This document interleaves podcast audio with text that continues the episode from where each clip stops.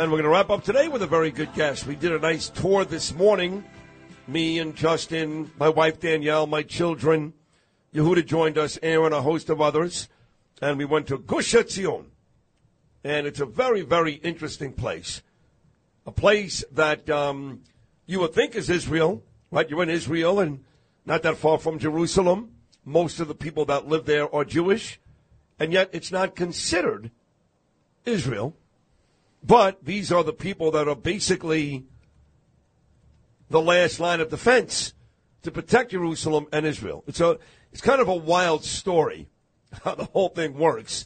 And uh, we were part of it this morning. We met a guy named Gabby Harrow, who uh, works alongside One Israel Fund, and One Israel Fund, of course, is a group that sent us here to Jerusalem.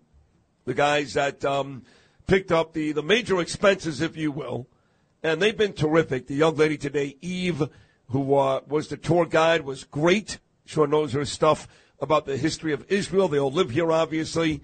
And the Gush was an interesting tour stop this morning. So with that said, here he is, our new friend Gabby Harrow. Gabby, good afternoon, buddy. How are you? Hi, Sid. Good afternoon or good morning. I'm doing well. Thank you.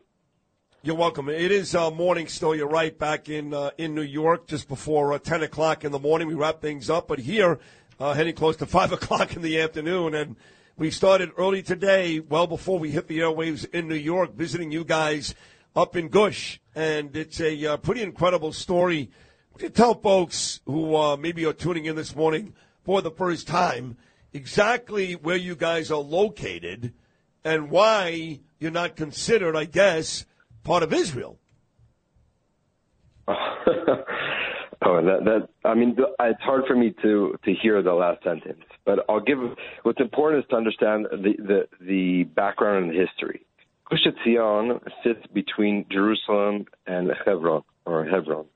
Uh, it's it's played a uh, important uh, part of history, uh, biblical history. It sits on the main road. They used to you know, people used to go on to pil- pil- pilgrimage to Jerusalem, and this is how they used to walk. They used to walk through from Hebron or from down south from Beersheba all the way up to Jerusalem. So this was the main road.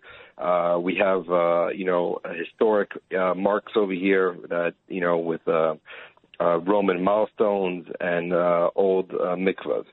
But Gush Etzion played a very, very vital part in also the establishment in the state of Israel basically because we sit on the southern gate to Jerusalem, uh, the idea was wherever we put people, wherever people live, that's where our borders are. So in 1943, uh, one kibbutz was established, Kfar Tzion, and by 1948, there are already four kibbutzim in uh, Gush Etzion. And what Gush Etzion is, it means it's a block. Uh, Gush means block, and basically these uh, kibbutzim sat, sat on the border and protected protected the, the southern gate to Jerusalem. Um, and on May 13th, 1948, Gush Etzion fell. And um, uh, all four, basically, Kfar Etzion uh, was the first kibbutz to fall. And um, and all the soldiers, uh, Palmachnikim or Kibbutznikim that were there, they waved the white flag, and uh, they were all lined up, and they were massacred. And on May 14th, while the state of Israel was being established, the three other kibbutzim were taken uh, as captives to Transjordan. Um, just you know, a little bit of history is that up till October 7th, this was the deadliest day of the establishment of the state of Israel. Uh, and there's a big comparison between October 7th to the massacre of Kfar Etzion and Gush Etzion. Um, this is why, by the way, on, on May 13th, the day before uh, Independence Day, is always going to be Memorial Day, and the first memorial always starts in the regional council cemetery in Gush Etzion, and that's the vital part that Gush Etzion paid, uh, played in the establishment of the state of Israel.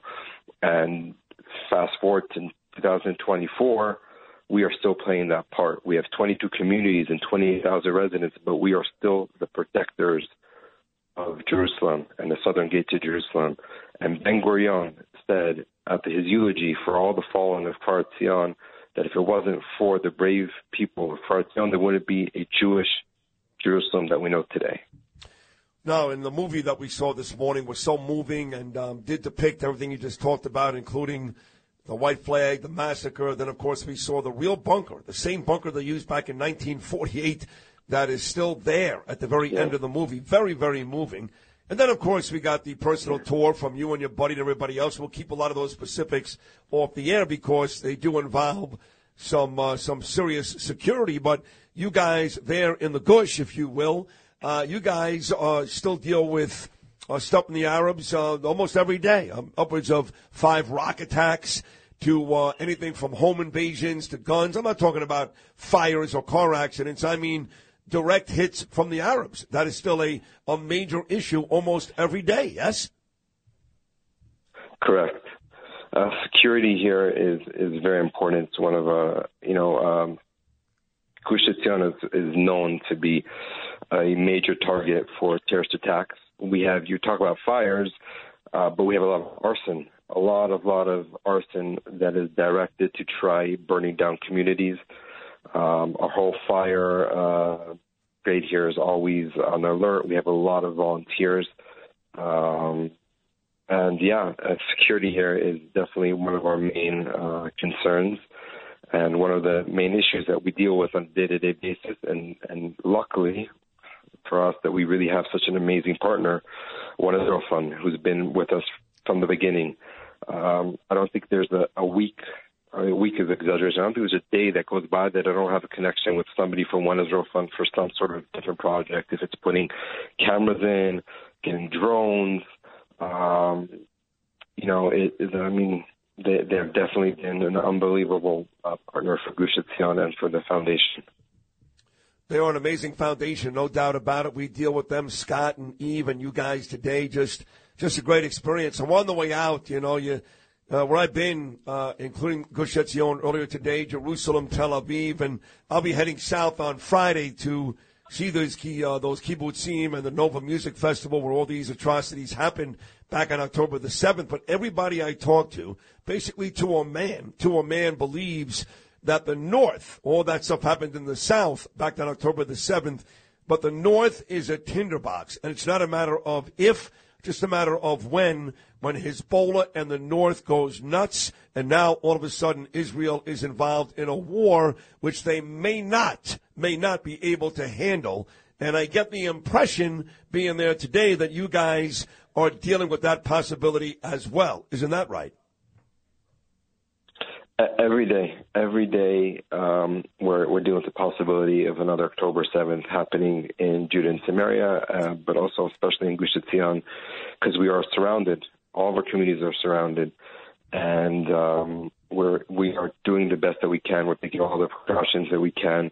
We're training our first response teams. Uh, we're trying to get them all the equipment that they need uh, to make sure that we all stay safe and that our residents stay safe. And uh, yeah it's it's tough. It's a tough time to be in Israel. It's a tough, tough time to be um, a Jewish American. You know, for for us, it's a ch- we choose to stay here every day. You know, I could pick up and leave and move back to the states, but it's a it's a choice that that my wife and I make that we're gonna our kids are gonna grow up here, and these are our ideals that we want to install in them. And it's tough times, but we're gonna. I say this all the time. We we've won. We're winning, and we're always to win, and we're to be here forever. What part of America are you from again? I, I was born in L.A., but born I was LA. raised here in Israel. Yeah. I, yeah, I mean, I, I meet a lot of people that came here from America. Nobody says, I can't wait to get back to the United States. I haven't heard that once. They're like, I'm never going back. I love it here. And being here for two days, Gabby, I can see that. So want to thank you again for a great job earlier today for those beautiful gifts that you bestowed to me and Curtis. And uh, really just being a very hospitable and smart guy. That was that was very interesting this morning. So you be safe, and I'll see you again, pal. Thank you.